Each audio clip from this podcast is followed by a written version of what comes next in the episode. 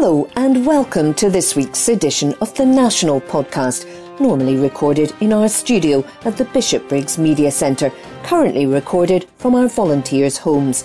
To keep in touch with us, use our social media platforms Facebook, Instagram, and Twitter, which are all at Cue and Review. That's C U E A N D R E V I E W, or get in touch via information at cueandreview.com. That's information at C U E A N D R E V I E W dot com. Please like and share our podcasts and give us any constructive feedback. This article is from The National, date 26th August 2022, from the Culture section. Historic piece of SNP memorabilia discovered, harking back to Winnie Ewing. By Steph Brawn. Iconic pieces of SNP history harking back to the selection of Winnie Ewing as a by election candidate have been uncovered. Danavadri Ferguson, 78, was clearing out her late husband Ian's old paperwork when she came across a letter he received back in July 1967 from the SNP National Executive Committee authorising the Hamilton Constituency Association to contest a by election that year with Ewing as the party's candidate. She then dug deeper into the piles of political memorabilia Ian had kept, and along with other documentation relating to the by election, found an application form Ewing had filled in where she was requesting approval for her proposed nomination. The documents are now set to be kept in the SNP archives at the National Library in Edinburgh. Ian, who died in February aged 79, was constituency secretary for Hamilton back in the day and had built up a close working relationship with Ewing before she went down in party history. Danavadri from Larkhall said she wanted to ensure the historic pieces were kept safe once she found them. She told the National, Ian was the biggest hoarder on the planet. I used to wait until he had gone to the football, he was a big Motherwell fan, and then fling things out and then look innocent when he returned home.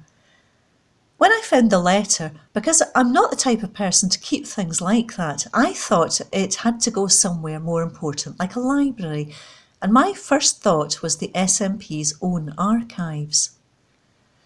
He was the constituency secretary at the time when Winnie was adopted, and the letter is addressed to him at his home address because the party was tiny, there were no party rooms. There was another document I found too, which is basically Winnie filling in a form saying, Please, I'm a nice, respectable Glasgow lawyer. Can I stand in this by election? I found a photocopy of it first and then found the original. It had her writing in blue on it. Ewing, who originally worked as a lawyer, won the Hamilton by election by a landslide after it had previously been a safe Labour seat. Although she was not the first SNP MP, with the party having enjoyed a brief victory at the Motherwell by election in 1945, it is considered a breakthrough moment for the party after she secured 46% of the vote in a seat the SNP had not even contested at the previous year's general election. The SNP has been represented at Westminster continuously ever since her victory. Ian's son Ewan, who has been an SNP member for 25 years, said, I knew Ian had some old SNP stuff, but I didn't know specifically that he had the letter and form. I got brought up on the party and the stories of the SNP in the 60s and 70s. There's even a tale about me throwing my rattle at Margaret Thatcher on the telly when I was young, so it was exciting my mum found this. It's a very nostalgic piece. One of my earliest memories was at a school gala day and seeing this woman running up to my dad to give him a hug, and it turned out that that was Winnie. It was the coronation of Queen Elizabeth that turned my dad towards independence, as she was being referred to as Queen Elizabeth II when she was actually Queen Elizabeth I in Scotland. He used to scrub the second I off pencils they had at school. It's great the National Library is going to take them. That article was by Steph Brawn. This article is from The National, date 26th August 2022, from the Culture section. History of the wonderful Burrell collection to be explored in new exhibit by Gregor Young. The story of how the wonderful Burrell collection came to be will be explored in the first exhibition at the museum since it reopened following a major refurbishment. The Burrell's Legacy, a great gift to Glasgow, which opens tomorrow, charts the collecting and legacy of Sir William Burrell and his wife Constance, Lady Burrell. The collection was amassed by Sir William Burrell and donated to Glasgow by the shipping magnate and his wife in 1944. The museum, situated in Glasgow's Pollok Park, closed to the public in October 2016 and reopened in March this year following a £68.25 million project that increased its gallery space by 35%. The new exhibition features more than 100 objects which help tell the story of the Burrell's evolution from the couple's private art collection to a civic museum of international significance. Laura Bald, Burrell Project Curator at Glasgow Life Museums, who put the exhibition together, said, It's been an absolute joy working on this exhibition. Sir William Burrell and Constance, Lady Burrell, had a lifelong commitment to collecting and their generosity in donating their wonderful collection to Glasgow is astounding. Their gift has allowed generations of people, just like me, to enjoy breathtaking art from across the world and across time. She added, Burrell was such a thorough, prolific collector, we could have shown so much more. This first exhibition is full of wonderful objects and the stories behind them. I hope people enjoy discovering more about the Burrells and how the world class museum came to be located in Glasgow. Before they decided to make the donation, the Burrells had rarely collected objects from ancient civilisations. However, once they had committed to giving their collection to Glasgow, Sir William turned his attention to ensuring it was more representative of worldwide history. The Burrells donated about 6,000 objects in 1944, but by the time they died, Sir William in 1958 and Lady Constance in 1961, they had given about 3,000 more. Also on show will be A Mallard Rising by Glasgow boy Joseph Crawhall and a sculpture by Camille Claudel, which was acquired by the museum in 2021. La Implorante is the first sculpture by a woman to enter the collection, and it is said to be the first public UK collection to acquire a work by French sculptor Claudel. Duncan Dornan, head of Glasgow Life Museums and Collections, said, It seems appropriate that the first exhibition in the new Burrell reveals more about the couple themselves and the story behind the creation of the wonderful museum in which their collection is housed.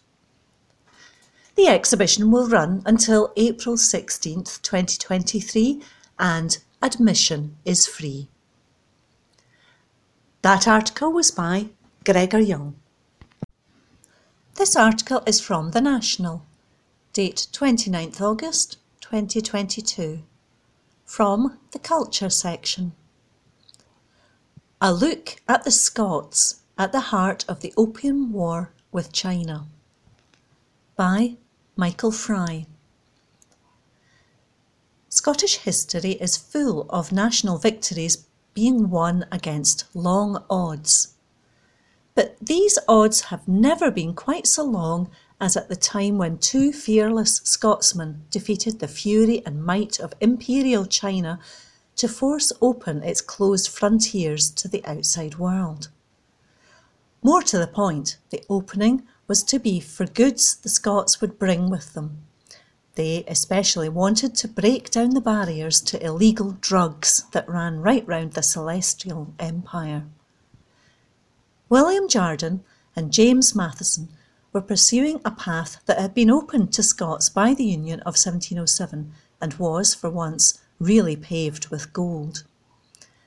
From distant corners of their homeland, Jardine came from Dumfriesshire and Matheson from Sutherland, they embarked on careers in overseas trade. For that, they first had to get jobs in the East India Company, headquartered in London, but with a network of Oriental outposts. This professional path opened up because, after 1707, Scots entered behind the barriers of English commercial regulation. Now British subjects, they could be employed in lucrative occupations that appeared during the 18th century under the advantageous rules written from Westminster. Scots soon seized on this. The company held a monopoly over goods shipped directly to or from the UK and the Indian subcontinent. Yet the monopoly did not apply to goods going elsewhere, in Asia, to the Americas, or to other European countries. On these routes, employees of the company could trade freely. They could make themselves extremely rich too. After a spell of commerce from Bombay or Calcutta, they would go home with huge fortunes to buy themselves some social status on a Highland estate or even a parliamentary seat. Such a path followed by Jardine and Matheson. From India, China was steadily drawn into the system. Since the 15th century, the Chinese emperors had officially banned foreign trade. They broadcast the view that they had created the celestial empire with no reason for imports from the primitive rest of the world. Foreigners might cross the seas bearing tribute, as the Mandarins put it. In exchange, they would get some of the superior goods available for export. So the ban on trade was to Westerners, like so much in the Orient, a fiction. For example, in Europe, Asia, and the Americas, there were millions of customers for tea. Once Chinese consumers acquainted themselves with Indian textiles or European manufacturers, they could easily afford them with the Lapsang Souchong and other varieties that they sent in the opposite direction. It was easy enough for the imperial authorities to make a show, as they pleased, of arresting and investigating foreign merchants and captains. It was just as easy for unscrupulous foreigners to bribe the officials to keep the real relations friendlier. In truth, the Chinese Empire was choosing a hazardous path for itself. The most lucrative commodity to be traded was opium, made from plants growing in the foothills of the Himalaya mountains. Its narcotic effects were already a scourge of India and grew the same in China as the trade multiplied. This was the world that opened up to Jardine and Matheson once they got to know the high seas and free exchange of the Far East. Matheson already had several relations working out there when he arrived to launch his own career in 1812. Jardine appeared in Canton in 1820 with a medical degree from the University of Edinburgh, but soon switched to commerce. Over the next decade, Jardine, Matheson and Co., with its sharp practice and lack of financial scruple, burst apart the ramshackle regulations that the Chinese tried to impose from Canton. Their empire, in effect, lost control of its own commercial system and brought free trade right into the country's biggest port. Futile efforts to reverse the course of events caused the First Opium War with China in 1839, won for the UK by a Scots naval commander, Lord Napier. The clash ended with the solution of regulated but in most important respects, open trade. The UK's position was assured for the future by the establishment of the Crown Colony of Hong Kong beyond Chinese jurisdiction. Jardine and Matheson took up residence there and made it their corporate headquarters. The century up to the Second World War was the heyday for company and colony. Jardine, Matheson and Co no longer limited itself to trade, but set up industrial and service enterprises for a wide range of products in the treaty ports, subject to no more than the lightest international regulation. China continued to decay as a political entity, but the total dominance of the economy from the West made sure it ticked over enough to satisfy foreign investors. Countries other than the UK steadily obtained concessions, yet not so many as to rival British ascendancy. The first stirring of a renewed political consciousness among the abused Chinese people made otherwise little difference at the outset. Long wars between China and Japan, followed by the even wider Second World War, ended the old system. A completely new regime was created in the Chinese People's Republic in 1949. Faced with its hostility, Jardine Matheson withdrew from all mainland operations in 1954. Finally, it became an offshore multinational in 1974, still with figures from the families of the original proprietors represented on the board, often also the owners of big houses and estates in southwest Scotland. That remains so in the 21st century. That article was by Michael Fry. This article is from The National, date 29th August 2022, from the news section. Baker Hughes workers begin strike action over fire and rehire dispute. By Adam Robertson.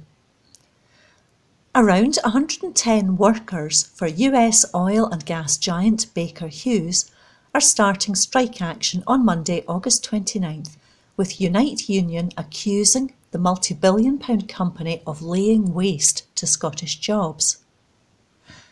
Baker Hughes is one of the largest employers in Angus operating two sites in Montrose at Charleston Road and Forties Industrial Estate on Brent Avenue.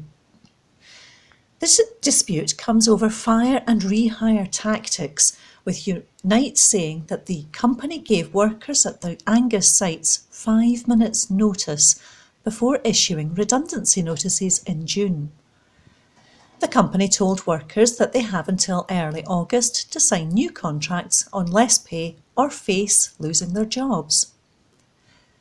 Unite General Secretary Sharon Graham said, The proposal to cut our members' pay by over £10,000 through fire and rehire tactics is a new low for an industry plagued by corporate greed.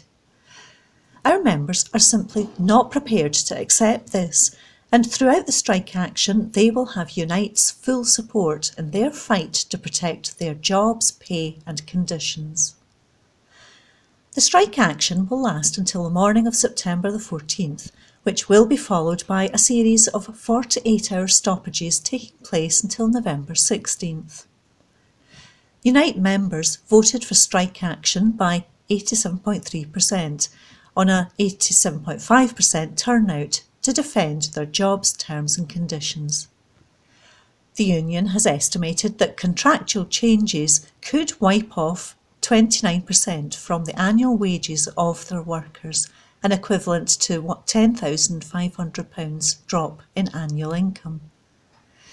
Unite Industrial Officer George Ramsey said Unite's members are outraged and they are prepared to take strike action right into the winter to defend their pay.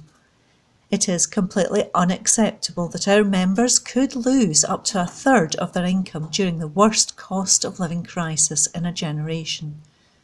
We are determined to fight this corporate bully, and our strike action will continue until we win. The company employs around 250 workers who pioneer state of art manufacturing and engineering processes including industrial 3D printing and virtual reality tools for the oil and gas industry. Baker Hughes has been contacted for comment. That article was by Adam Robertson. This article is from The National, date 29th August 2022, from the Culture section. Crime writers to go head to head in old enemy football clash. By Nan Spowart.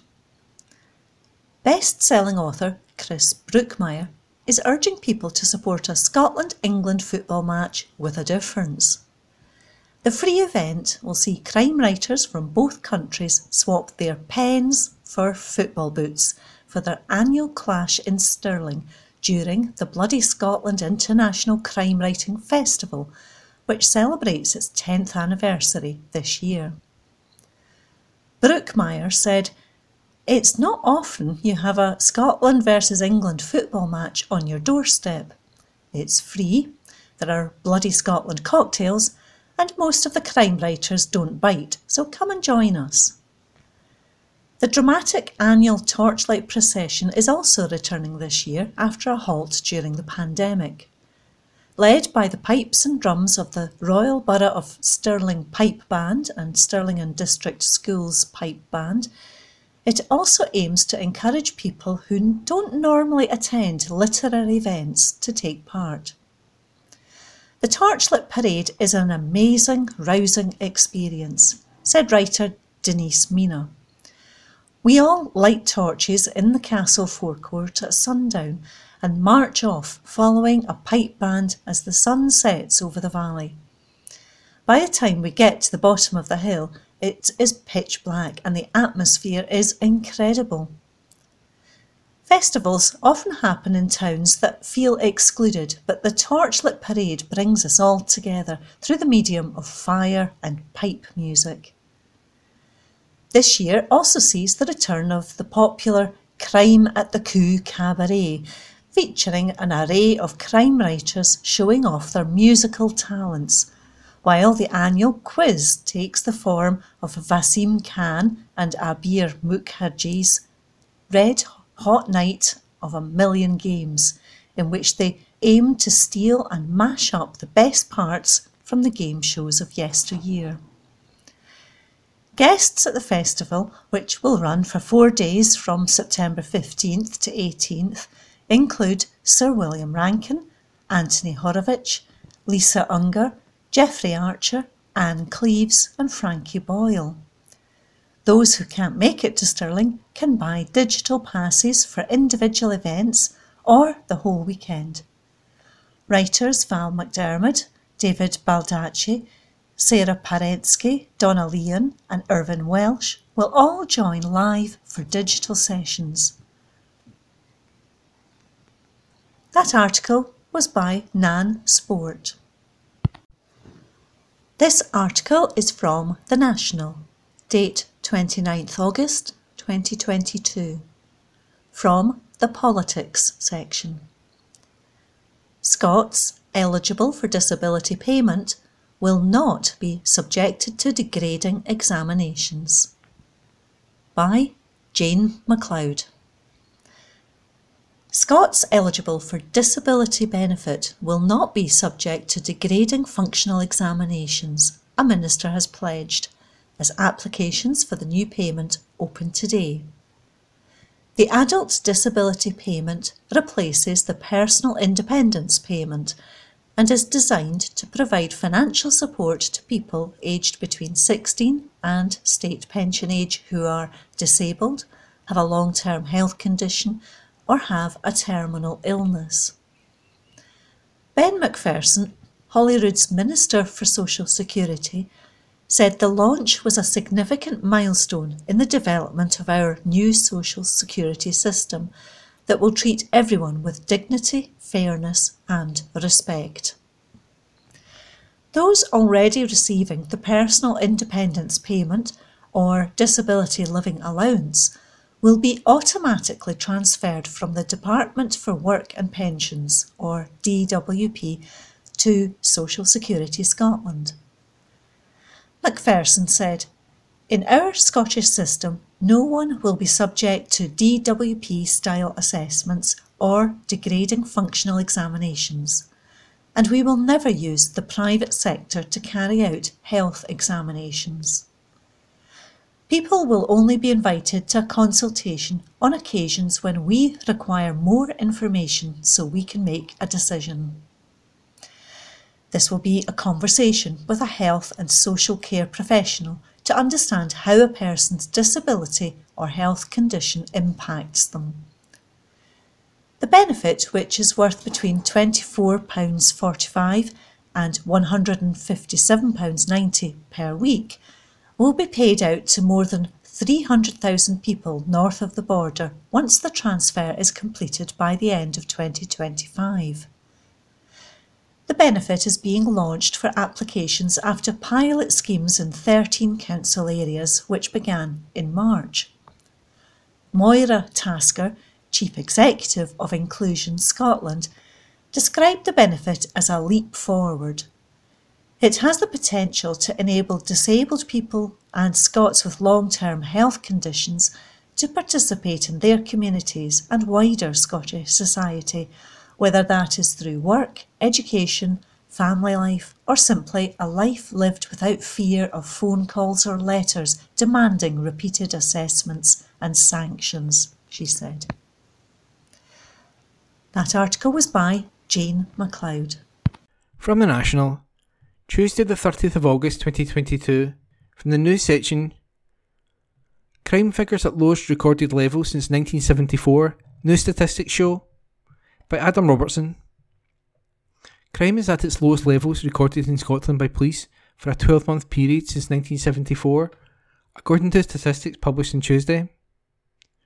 The latest figures show that there was a 5% fall in police recorded crime for the year ending 2022 compared to the same period last year. This was primarily driven by a reduction in coronavirus restrictions crimes.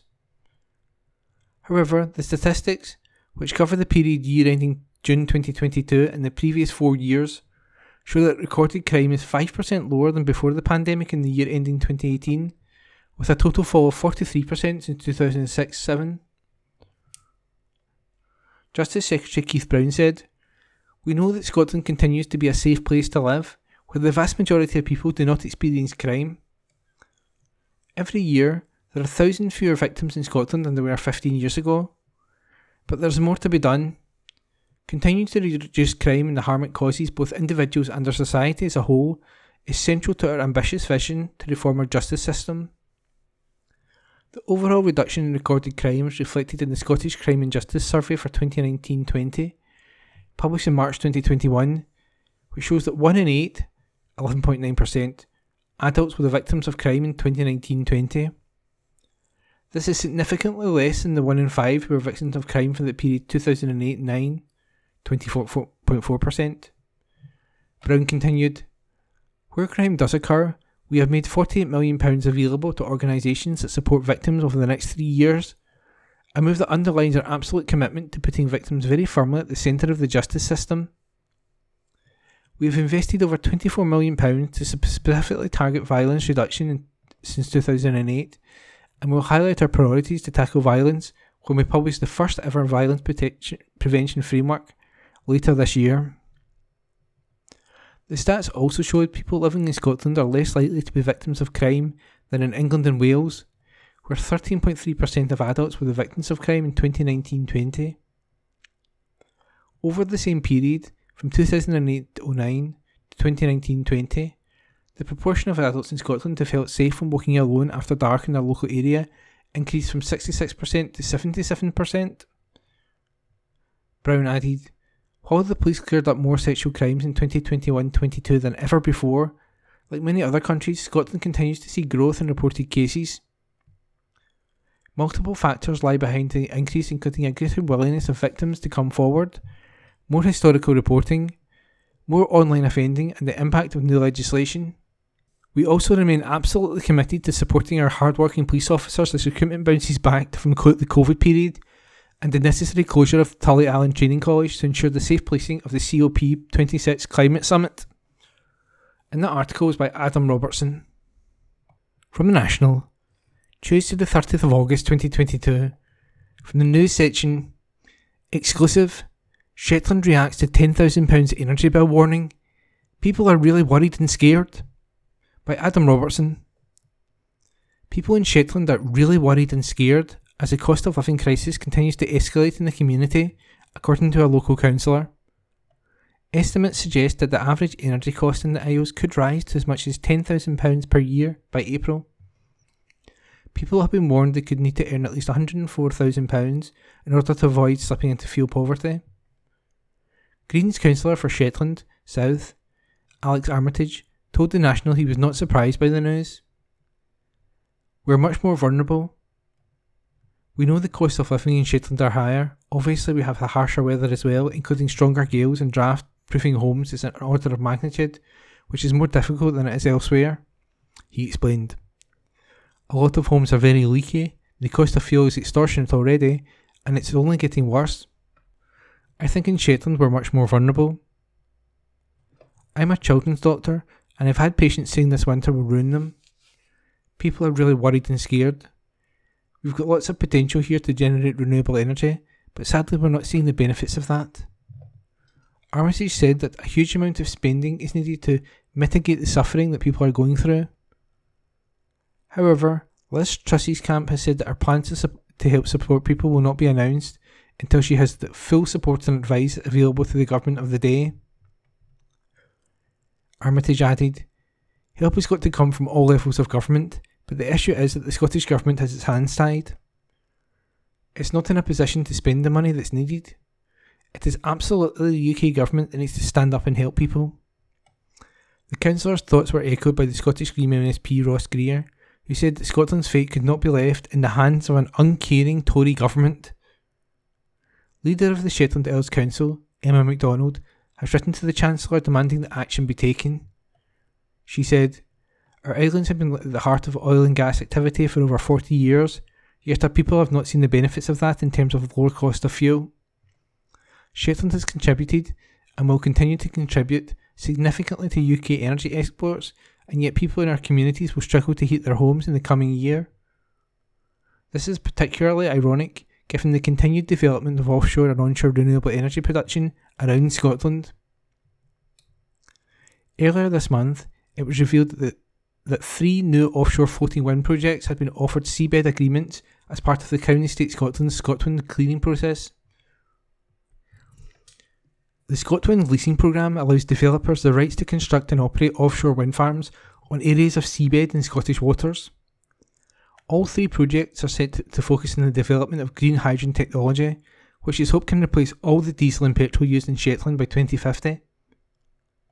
Figures in a report titled Shetland's Household Energy Situation in Numbers showed the total water energy cost for Shetland in 2021-22 was £18,175,912.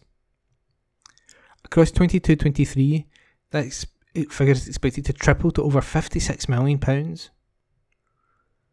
Armitage said that skyrocketing bills are going to hit the poorest hardest, but that would affect everybody.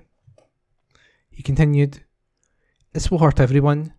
It's a cruel way for the people of Shetland to be treated, and the whole of the UK hasn't been giving any assurances we're going to be okay. I'm fortunate, I have a doctor's salary, but the cost of my bills are eye watering. Myself and my family are worried, and I can only imagine what it's like for people who aren't so fortunate. A survey conducted found that 96% of households could come to be spending 10% of their income on energy costs. Scottish Liberal Democrat MSP for Shetland, Beatrice Wishart, said the figure showed the scale of the vast challenge ahead. She said, One long established business is saying that when the, in, they enter calculations for increasing energy costs in coming months that they turn into a substantially loss making entity. You shouldn't have to be a millionaire to stay warm this winter. Liberal Democrats have set out plans to block the energy price rise before it happens, but we cannot wait weeks for a new Conservative Prime Minister to act. The government must step in now to help families and pensioners on the Isles and beyond by cancelling the planned rise in energy bills. Wishart's comments come as the SNP Westminster leader Ian Blackford calls on the UK government to match the support being provided in Scotland to help people with the cost of living. And that article was an exclusive by Adam Robertson. Recorded from the Herald on the 30th of August 2022. From the sports section. Recorded by Amy. Duncan Ferguson open to Dundee United managerial talks by Ewan Payton. Duncan Ferguson is reportedly open to potentially becoming the next Dundee United manager. Jack Ross was sacked by the Premiership side this morning. It comes just days after an embarrassing 9 0 loss against Celtic at Tannadice. Attentions for, for the Tayside club have now turned to finding Ross's replacement. And according to the Courier, Ferguson is interested in the vacant post. Ferguson has spent time coaching at Everton over the last few years and his experience as caretaker boss of the Toffees on two separate occasions. He left the Goodison Park club in July with a view to becoming a manager in his own right. And if reports are to be believed, he is open to speaking to United Chiefs. Big Dunk made his United debut at Ibrox in November 1990. His final outing in Tangerine came in an away clash to Falkirk in 1993 before he made the move to Rangers. The article was by Ewan Payton. From The National, Tuesday, the 30th of August 2022, from the sports section. Celtic manager Ange Postecoglou sends message to his players as Rangers and Real Madrid showdowns loom. Ange Postecoglou has told his Celtic players to ignore the forthcoming fixtures against Rangers and Real Madrid and focus fully on the Premier Sports Cup match against Ross County. Excitement is growing among the Parkhead Club's supporters about the cinch Premiership match against their Glasgow rivals on Saturday and the Champions League group stage encounter with the Spanish Giants a week tomorrow. Callum McGregor and his teammates romped to a record breaking 9 0 triumph over Dundee United at Tannadice on Sunday to maintain their 100% record in the 2022 23 campaign and return to the top of the league table. Their fans are hopeful they can forge further ahead of their nearest challengers in the Premiership and defeat the reigning European champions if they can produce a repeat of their Tayside display. However, Postecoglou is only concerned with his charges launching the defence of the League Cup, the first trophy that he lifted in this country back in December, with a win in Dingwall tomorrow night and keeping their hopes of landing a treble alive. The Greek Australian can recall how it took an injury time goal from Anthony Ralston to record a narrow 2 1 victory over Malky Mackay's side at the Global Energy Stadium last year, and knows his team will need to be at their very best to triumph. Asked if the 9 0 rout of United would give Celtic confidence ahead of the Rangers and Real Madrid matches, he said, I don't look at it like that, as we have 50 odd difficult games to come. We have one on Wednesday night, and that's the only one at the forefront of my mind. Ross County away, as we all know, is such a difficult proposition, particularly in midweek and in a cup game. From my perspective, that's where our interest lies. We need to get the job done there and play our football, and then tackle the next task beyond that. We knew these games were coming, and we have worked hard with the full squad to make sure we are ready. Meanwhile, Postecoglou has singled out one Celtic player for special praise following the resounding triumph over United at the weekend, goalkeeper Joe Hart. The former England internationalist suffered a head knock after making a save from a Glenn Middleton shot in the second minute of the Tannadice match and required six minutes of medical attention before continuing. He was hardly involved thereafter, but his manager believes he set the tone for the showing early on and ensures the Scottish champions perform at their best in every training session and game due to their professionalism. Asked how Hart was, he said, He's fine.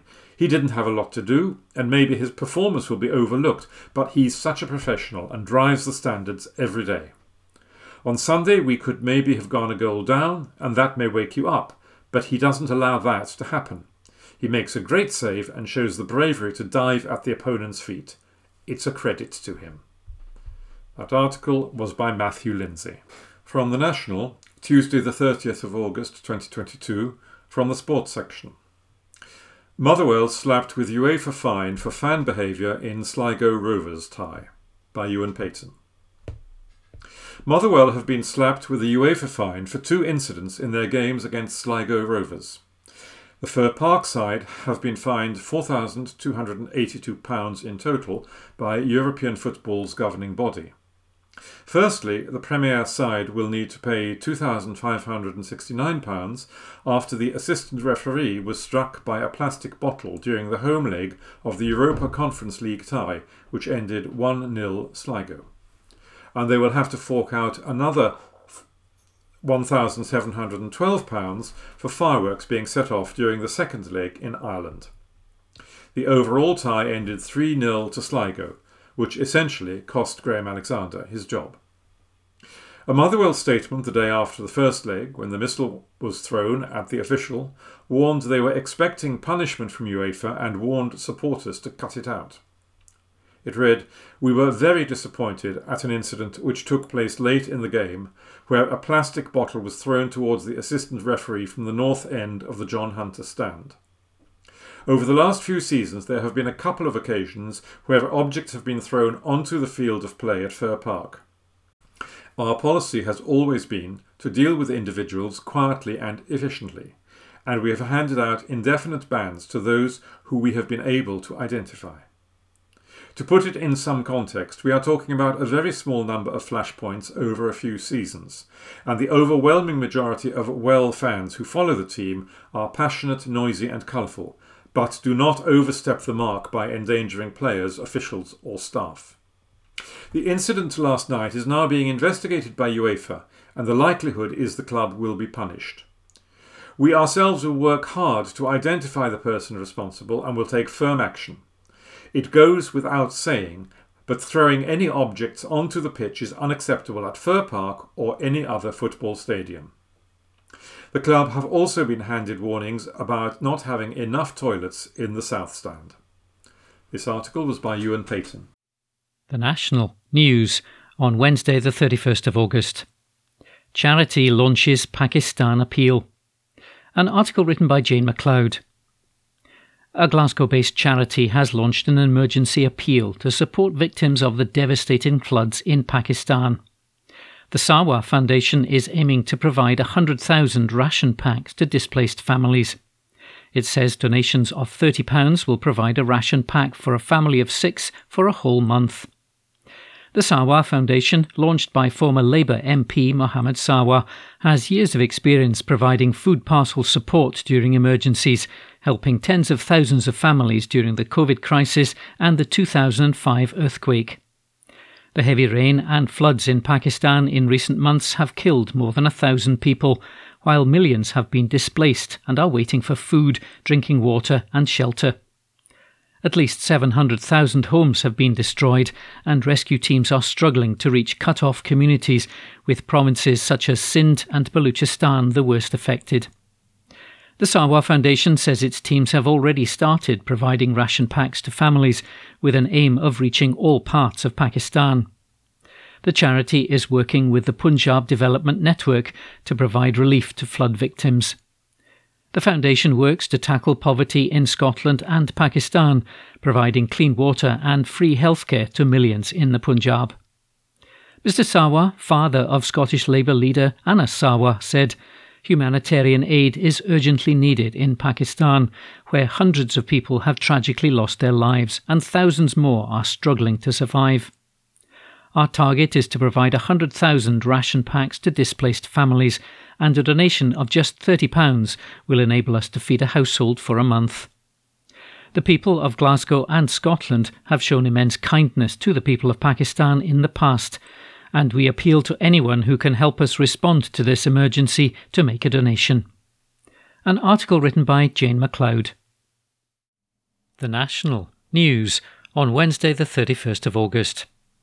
Next rail workers' strike to take place over Labour conference weekend. An article written by Laura Webster. Rail workers are to stage a fresh 24 hour strike next month in an escalation of the national dispute over pay, job security, and conditions.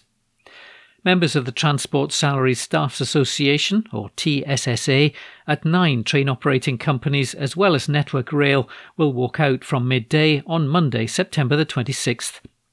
According to Sky News, the train companies likely to be involved in this strike include TransPennine Express, West Midlands Trains, Avanti West Coast, Coast to Coast, Cross Country, East Midlands Railway, Great Western Railway, LNER, and Southeastern.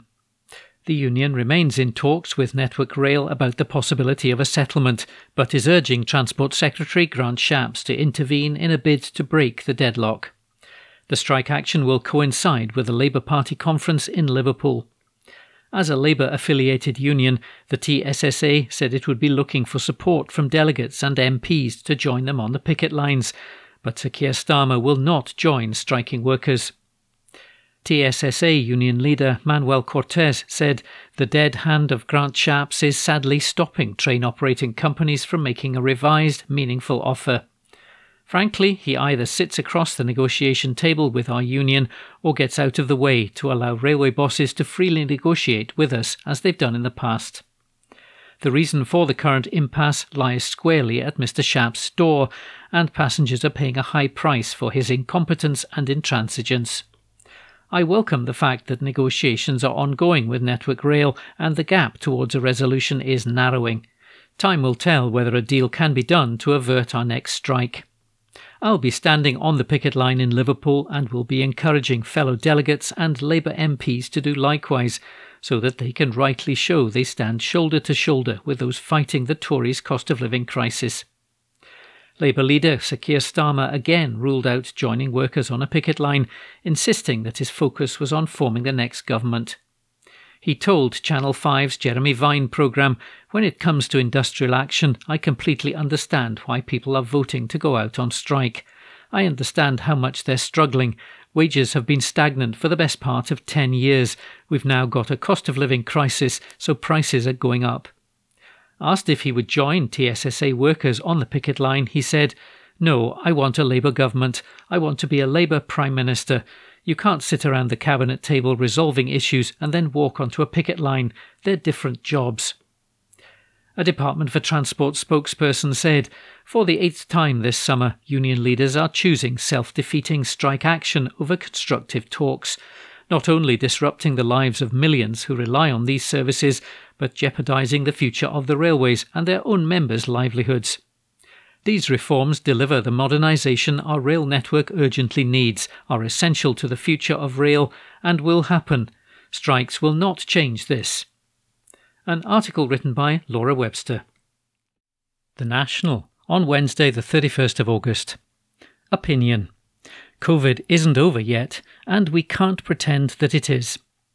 A column written by Tasmina Ahmed Sheikh.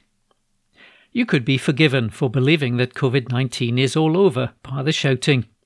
More often than not, it no longer even appears in any news bulletin, and only then when someone prominent catches it, like the recent repeated infections of the US President and the First Lady. This media and public complacency is not borne out by any statistical or human reality. Worldwide, 5 million cases are still being recorded every week. That's correct.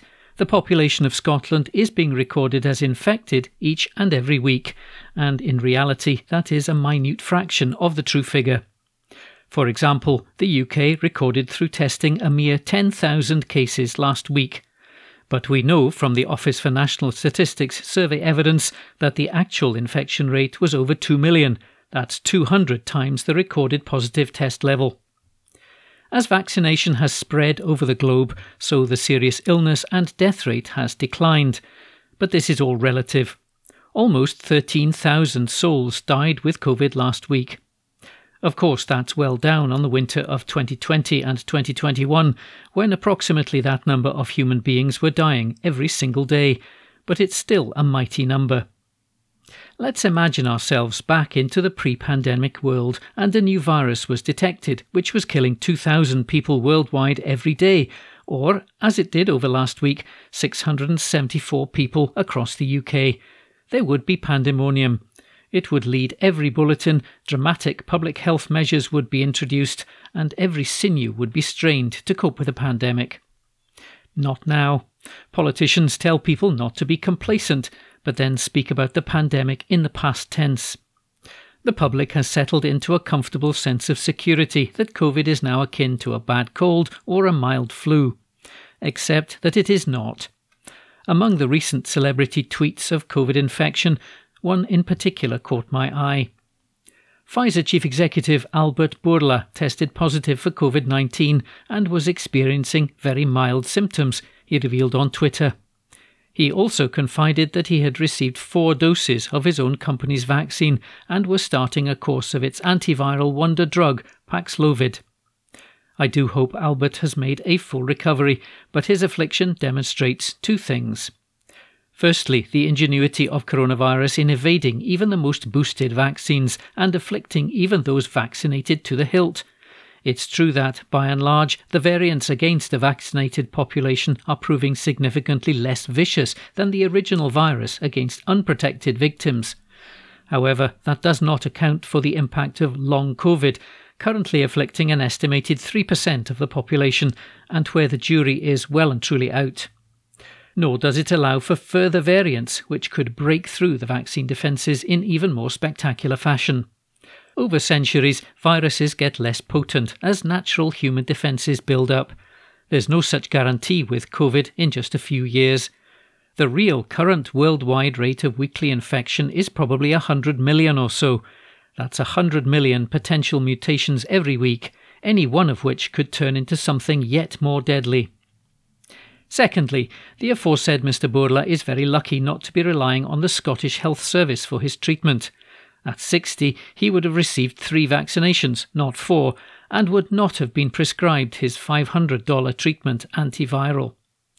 Although Paxlovid is designed to treat mild to moderate COVID 19 and is highly successful, in Scotland it's being effectively rationed by most GPs to those elderly and at risk patients who have already developed severe symptoms. In other words, in Scotland, you have to be near the point of hospitalisation before you will be prescribed a drug designed to prevent severe illness and hospitalisation, and Mr. Bourla would not have qualified.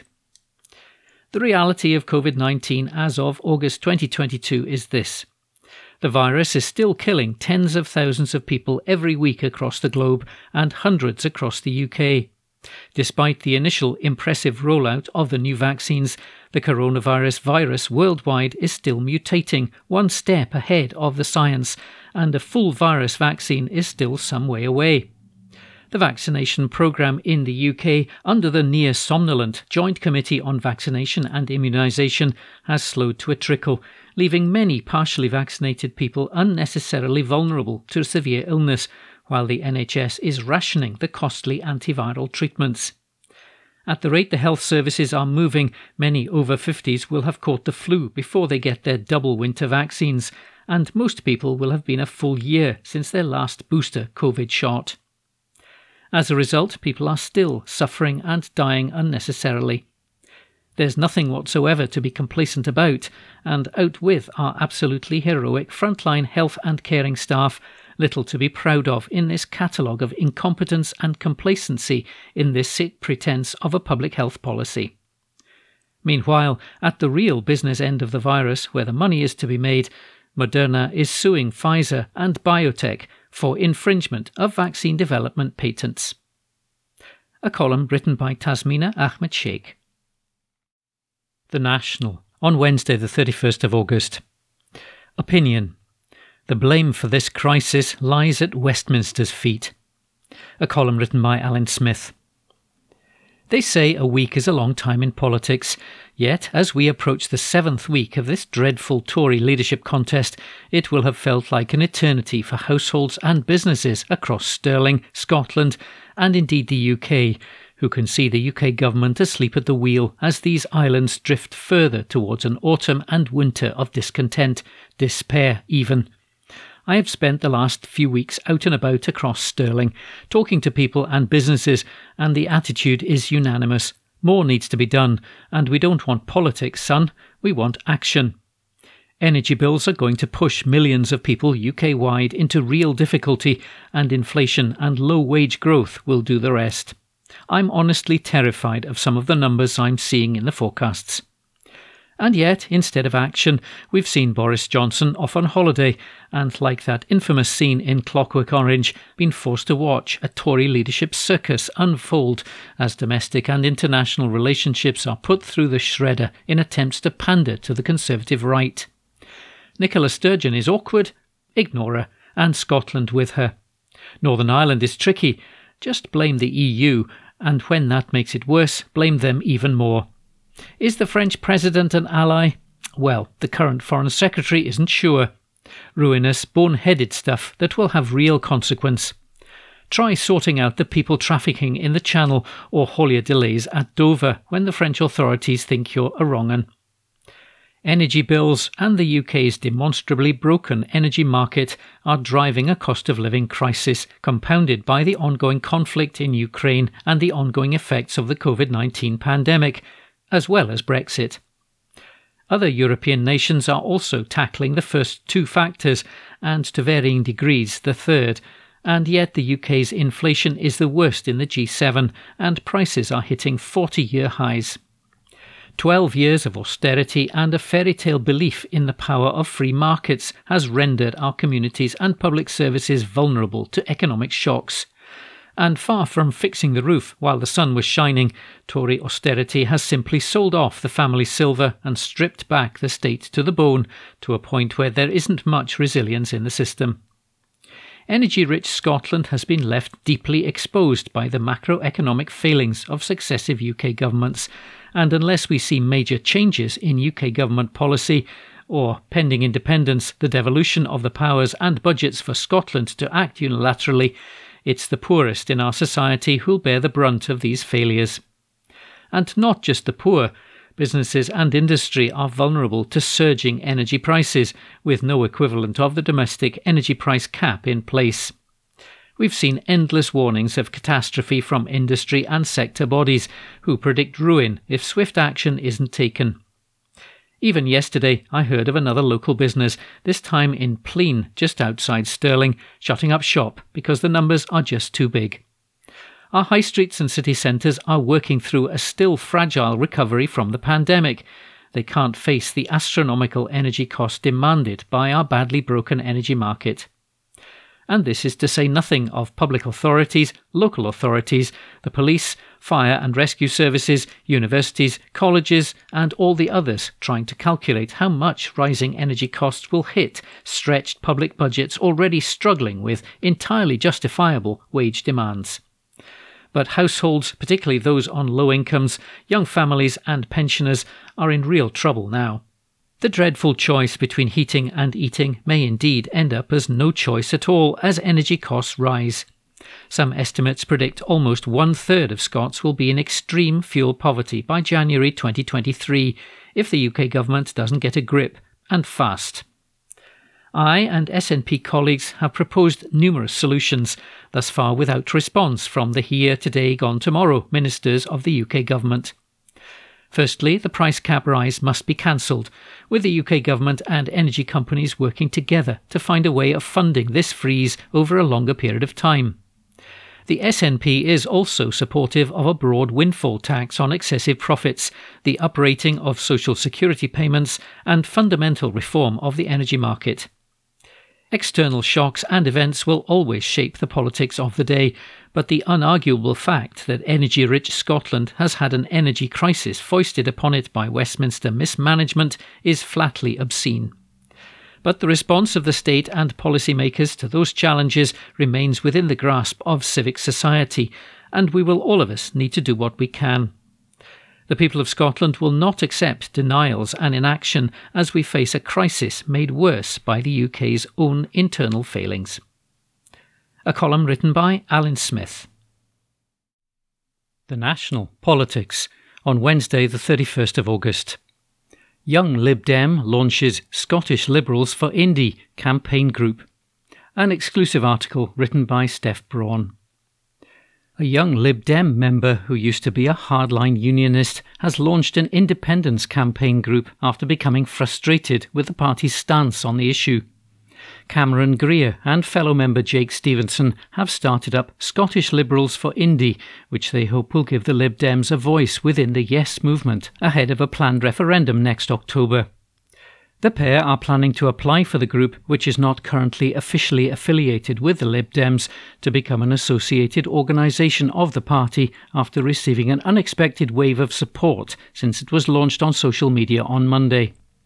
Mr. Greer, who's 17, hopes the group can persuade the leaders to adopt a more neutral stance on independence and vow never to join a unionist campaign group like Better Together in the event of a second referendum. Mr. Greer joined the Lib Dems in lockdown, and like the vast majority of members, he was pro UK. But as he watched how Westminster was running the UK throughout the pandemic, his mind shifted as he realised Scotland needed a new path. I was a very hard unionist for quite a while, but then I started researching more about independence, and eventually I thought the situation is so bad in Westminster. How can independence be worse than how the UK is being run? said Mr. Greer. In adopting his new views, Mr. Greer confessed he felt initially isolated within the party, thinking he was the only one who could feel affectionate about Scottish independence in a federalist unionist organisation.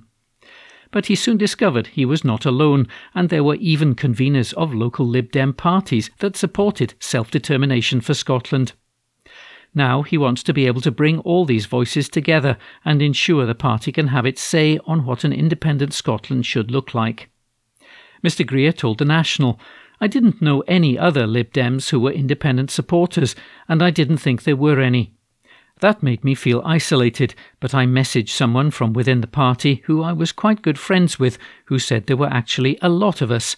We've got a few conveners of local parties who are independent supporting, I think. So when I found Jake Stevenson on Monday, I said we need to set up a group to bring all of us together so we don't feel isolated. We're quite a small minority because it's a unionist party, but we are here. I think there should be a group within the party to give us a voice in the Yes movement so we don't have to individually campaign for it. The group has already attracted almost a thousand followers on Twitter in less than 48 hours, with even Lib Dems from England offering their support. Mr. Greer, who's from Langholm in the traditionally Tory Scottish borders, admitted he's become frustrated with the Scottish Lib Dem leadership's opposition to another referendum. Leader Alex Cole Hamilton earlier this month vowed to fight tooth and nail to stop IndyRef 2 and did not rule out teaming up with other pro union parties in this mission. But Mr. Greer hopes if Scottish Liberals for Indy is accepted by the party, it will be able to persuade the leadership to adopt a neutral standpoint, allowing members the space to campaign for whichever side they wish. He also insisted the party should not join a Better Together style campaign again. I think everyone gets to that point within their own party where they feel a bit frustrated, and I felt frustrated, but it's part and parcel of being in a party, he added. There are always going to be different opinions, and you're not always going to agree with the leadership, and that's healthy. We're still establishing our aims and policies, but what we're probably going to campaign for is a neutral stance on independence from the party, as opposed to a pro independence one, so people can choose what they campaign for. A spokesman for the Liberal Democrats said, This Twitter account is not affiliated with the Scottish Liberal Democrats. We do not support the breakup of the UK an exclusive article written by Steph Brawn. The National Politics on Wednesday, the 31st of August. LBC's Nick Ferrari mocks Tory minister over broadband humiliation after internet boast flops. An article written by Hamish Morrison. A Tory minister was left red faced during an interview after his own dodgy internet connection undermined his boasts about government investment in broadband. A minister suffered connection problems during a radio interview to announce the UK government's advances in providing gigabit capable broadband. Broadband Minister Matt Warman's line failed shortly after he spoke about the huge progress in rolling out hyperfast gigabit capable broadband across the UK. The unfortunately timed technical hitch prompted LBC's Nick Ferrari to remark, This is handy, as you're the broadband minister. You can't hear me, can you? That is sensational, and the picture's frozen. So there we go. We've got the government banging on about however many billion pounds worth it is of gigabit, and he can't take the question. You can't hear me, but I'll be polite. Matt Warman, Minister for Digital Culture, Media and Sport, talking about the progress of broadband and the line collapses. But thank you for your time. Earlier in the exchange, Mr. Warman said the proportion of people accessing gigabit capable broadband has risen from 9% to 70% in the last three years. He said, That is huge progress at a pace that was way above what we were hoping for when we set those targets in 2019. So, really good news. But of course, there are still 30% of people that we are working as fast as we possibly can to get to, and that pace shows we're going to get to them as quickly as we possibly can. Asked if the whole of the UK was connected, he replied, Well, in some form, all bar the most remote properties are connected to broadband of some sort, and satellite can mop up the rest, but there's a lot of work to do. I'm not pretending anything else, but as I say, the pace that's got us to where we are today is a huge sign of intent and the things that are to come. The vast majority of the progress that we're announcing today is coming from the private sector. On Tuesday, the outgoing Premier will visit North Dorset, where work is kicking off on the first major contract under the government's Project Gigabit. Boris Johnson said he was proud of the expansion and that it demonstrated levelling up an article written by Hamish Morrison. The National Politics on Wednesday, the 31st of August. World needs to get used to Scotland being a global actor. An exclusive front page article written by Steph Brawn. A former US State Department official has insisted the world needs to get used to Scotland as an international actor. The remark from Antonia Chambers, who has advised presidents and other policymakers in the United States, is revealed in the second edition of Stephen Gethins's book Nation to Nation Scotland's Place in the World, which is due for release next month. The former North East Fife MP spoke to Ms Chambers as part of his research into Scotland's international footprint. Ms Chambers told Mr Gethins Scotland needs to build its international role and that the world must pay attention to what's happening in the country. In a segment seen exclusively by the National, Mr Gethins writes, Given the impact of Brexit, the continued debate about independence and Scotland's long standing international footprint, there's also interest among the international community in what's happening in Scotland. In researching this book, Antonia Chambers, a long serving senior US State Department analyst, told me Scotland also needs to build its international role, saying Scotland needs to build these links, be it with business, academia, science, and a range of other actors to get them accustomed to a Scottish perspective. Miss Chambers also stressed that the world needed to pay attention to what was happening in Scotland, saying the world needs to get used to Scotland as an international actor. Ms. Chambers, who spent the latter part of her career focused on Arctic policy, also spoke about the increased importance of northern sea routes. She argued Scotland could be a terminus for these, but there's a need to plan for change now. Global warming means that the Arctic is becoming more accessible to transport and commerce due to melting ice, bringing economic and security challenges and opportunities, Mr. Gethins added in the introductory chapter. This will be important for Scotland. Antonia Chambers told me of the increased importance of northern sea routes. She told me in late 2021 that there could be change within a timescale of 5 to 10 years, and while Scotland could be a terminus for northern sea routes, there is a need to plan for change now. The Scottish Government appears to be paying closer attention to the Arctic than the UK Government. That's natural, given geography, but there's been some criticism at Westminster that the UK government has failed to take the issue as seriously as it should, with concerns expressed by committees in the Lords and the Commons. The first edition of Nation to Nation was released last year, in which Mr. Gethins argues a Scottish influenced foreign policy could bring hope to countries across the globe. In the second edition, he delves into the topic further through seven chapters exploring an unwanted divorce between Scotland and the EU, Scotland and the High North, and the UK's foreign policy divergences. Mr. Gethins, who was the SNP's Foreign Affairs and Europe spokesperson and headed up the party's Scotland in the World team during his time at Westminster, said Ms. Chambers relayed to him what he had heard a lot from officials and diplomats already that Scotland's standing in the world is only going to expand in the years to come. He said, One thing that struck me when I wrote the book is that there is a clear recognition that Scotland has a significant international footprint, that Scotland is influenced by the world around it, but is influencing the world around it as well. Given the impact of foreign affairs on things that really matter to people, like energy and food prices, it's also important that we discuss and debate Scotland's foreign policy footprint in a sensible way. Antonia Chambers reflected what I've heard from a number of diplomats, officials, and even politicians around the world that Scotland is an international actor whose participation in global affairs is only set to grow over the next few years. Mr. Gethins added, Given the Scottish Government's leading efforts on issues like climate change with COP26, on Brexit, and that leadership role around our relationship with the European Union, it's clear Scotland is being taken increasingly seriously as an international actor. An exclusive front page article written by Steph Brawn. The National News on Wednesday the 31st of August. Yousaf's plea as A&E figures hit new high. An article issued by the National News Desk. The number of people waiting more than 12 hours at Scotland's emergency departments is at its highest level, new figures show. In the week up to August the 21st, some 1,287 people waited longer than half a day before being admitted or discharged at A&E. This figure increased from 983 the week before and rises above the previous high of 1,190 in the week up to July the 3rd.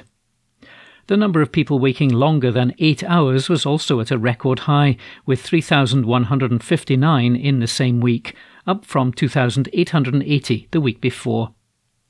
The Scottish Government aims to have at least 95% of patients at A&E seen and admitted or discharged within 4 hours, but this figure sat at just 65% in the week of July the 6th, the second lowest on record. Some 9,093 of the 26,017 people attending emergency departments waited longer than 4 hours, according to figures from Public Health Scotland. Health Secretary Humza Yousaf is asking Scots to consider if they need to go to A&E before attending during winter when pressure is expected to increase. Occupancy and staffing pressures remain high across emergency departments and continue to have an impact on the delivery of services, he said. COVID has not gone away, but despite this, almost two thirds of patients are being seen within four hours of arrival. As we begin to enter the winter period, people should consider whether their condition is an emergency, such as stroke, heart attack, or major trauma, before going to A&E. Local GPs and pharmacies can be contacted during the day for non-critical care. NHS 24 is also available day and night on 111 for non-emergency inquiries. Through our Urgent and Unscheduled Care Collaborative programme, we're investing £50 million to drive down waiting times, including further development of flow navigation centres in every board to ensure rapid access to a clinician and scheduled appointments where possible. This will avoid people waiting in A&E waiting rooms unnecessarily. Scottish Lib Dem leader Alex Cole Hamilton urged the Health Secretary to come up with a plan to fix emergency departments ahead of Parliament returning from recess next week.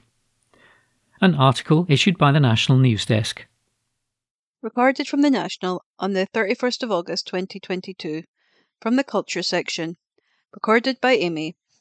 Former whisky executive Ian Baxter takes CEO position at Scotland Food and Drink. By Ninian Wilson. A former senior executive in the whisky industry has been announced as the new Chief Executive of Scotland's Food and Drink, an industry leader- leadership body.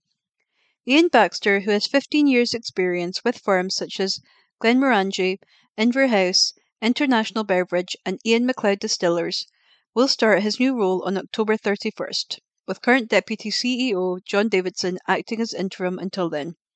The organisation has a 400 strong membership of businesses and has been described as the voice of Scotland's £15 billion food and drink sector. Baxter will be tasked with increasing exports and the development of Scotland's reputation as a world leader in sustainable food and drink production. Out with his experience in the drink sector, Baxter has held management roles in housing and the rail industry, being sales and marketing director at the Caledonian Sleeper between 2015 and 2018. He will take over from James Withers, who resigned in May after 11 years in the role. The announcement has been welcomed by Lucinda Bruce Gardyne, who, founder of the Genius Foods and chair of Scotland Food and Drink, who described Baxter as the ideal candidate. She said, following a rigorous search process led by Carlyle, Ian stood out as the ideal candidate to take Scotland Food and Drink into the next chapter of the organisation. Ian's experience leading change across industries will be invaluable as we face up to the harsh macroeconomic realities that face our in every other area of the economy. In his whisky career, Ian championed Scotland's national drink around the world and will help us fulfil our ambition to promote Scotland globally as the land of food and drink. Baxter said that he is delighted to be joining Scotland Food and Drink at what he describes as a dynamic time for the sector. He added, we will, of course, face domestic and global challenges, not least the economic and environmental headwinds, which cannot be underestimated. However, with the enviable strength of our national food and drink brand, rooted in the passion and commitment of everyone involved in the sector, I am confident that Scotland is well positioned for strong growth. I am excited to be working with a great team, with our members, our industry partners, and the Scottish Government to ensure we take full advantage of the opportunities that lie ahead. That article was by Ninian Wilson. Recorded from the National on the 31st of August 2022. From the Culture section. Recorded by Amy. Loganair cancels 300 flights and suspends summer schedule. See if you're affected. By Rebecca Newlands. A Scottish airline has scrapped 300 flights amid fr- rising fuel prices. Loganair, the country's largest regional airline, which is based at Glasgow Airport, announced they are suspending flights between November 2022 and March 2023. The move means Newquay airport services will be withdrawn over winter and summer. Services to Manchester, Aberdeen, Edinburgh, and Newcastle will be completely suspended. Planned summer 2023 routes linking Newquay with Teesside and Inverness will not return. A spokesperson said, it's with a heavy heart that we've taken the decision to withdraw our entire winter Newquay programme and to curtail our summer 2023 plans too. Despite all of the challenges that the pandemic has delivered, we've worked incredibly hard over the last two years to build up our presence at Cornwall Airport Newquay. We're most disappointed that short sighted and short term decisions by the airport's management to incentivise unsustainable operations by other airlines leave no prospect of winter flights remaining viable particularly against the backdrop of high fuel prices and rising inflation. In the meantime, we'll be directing our efforts towards other UK regional airports such as Southampton, Exeter, and Cardiff, where airport managements recognise and appreciate the enormous value that year round sustainable regional air services can bring to their communities and local economies. Loganair has offered all customers with bookings on the affected routes either a change of travel date or options for a refund. Summer 2023 flights are now on sale as normal. Glasgow Airport has been contacted for comment. That article was by Rebecca Newlands. The National, September 1. First Scotland China cargo ship link starts with 1 million bottles of whisky. Report by David Goodwin. It was whisky galore at Greenock Ocean Terminal as cargo ship operators began transporting a million bottles of our national drink to the Far East. The new freight route is the first direct Scotland-China container service, and Greenock has been hailed as the perfect fit for the globe-spanning venture. The giant all-seas pioneer ship docked at Ocean Terminal shortly after 9:30 a.m. on Saturday to take on board the huge haul. The service, a partnership between KC Liner Agencies, DKT All Seas, and China Express, transported imports including textiles, furniture, and toys for the Scottish market. Its containers were then loaded with tens of thousands of cases of whisky in a boost for the export market before the ship departed bound for Ningbo. Jim McSporran, Clyde director at Peel Ports, said, It's great to finally welcome this vital service to Greenock Ocean Terminal. Our terminal is a perfect fit for such a global trade connection, and this is again shown by the significant volumes we will be helping ship back to China. We believe this partnership will prove to be a hugely positive development for businesses and customers, as well as boosting the wider supply chain, and we look forward to continuing to work with our partners on this service in the coming months. David Milne, KC Group Shipping Managing Director, said, We knew China Express was a service needed by many sectors but still we have been amazed at the level of immediate interest. It's been a phenomenal success for KC Group Shipping, but this is just the first of many journeys, and we need the support of Scottish importers and exporters to safeguard the long-term future of this new service. We will be toasting the success of more than 1 million bottles of Scotch whisky being traded from the first vessel alone and will raise a glass to all the other businesses which will also benefit. I describe this as a game changer for Scotland, and the uptake in the service is certainly proving that case for Scotland's furniture, pharmaceuticals, packaging, and spirits sectors. Inverclyde Council leader Stephen McCabe also welcomed the new route and said, The freight side of Greenock Ocean Terminal can often be overshadowed and sometimes forgotten about because of the busy cruise ship schedule.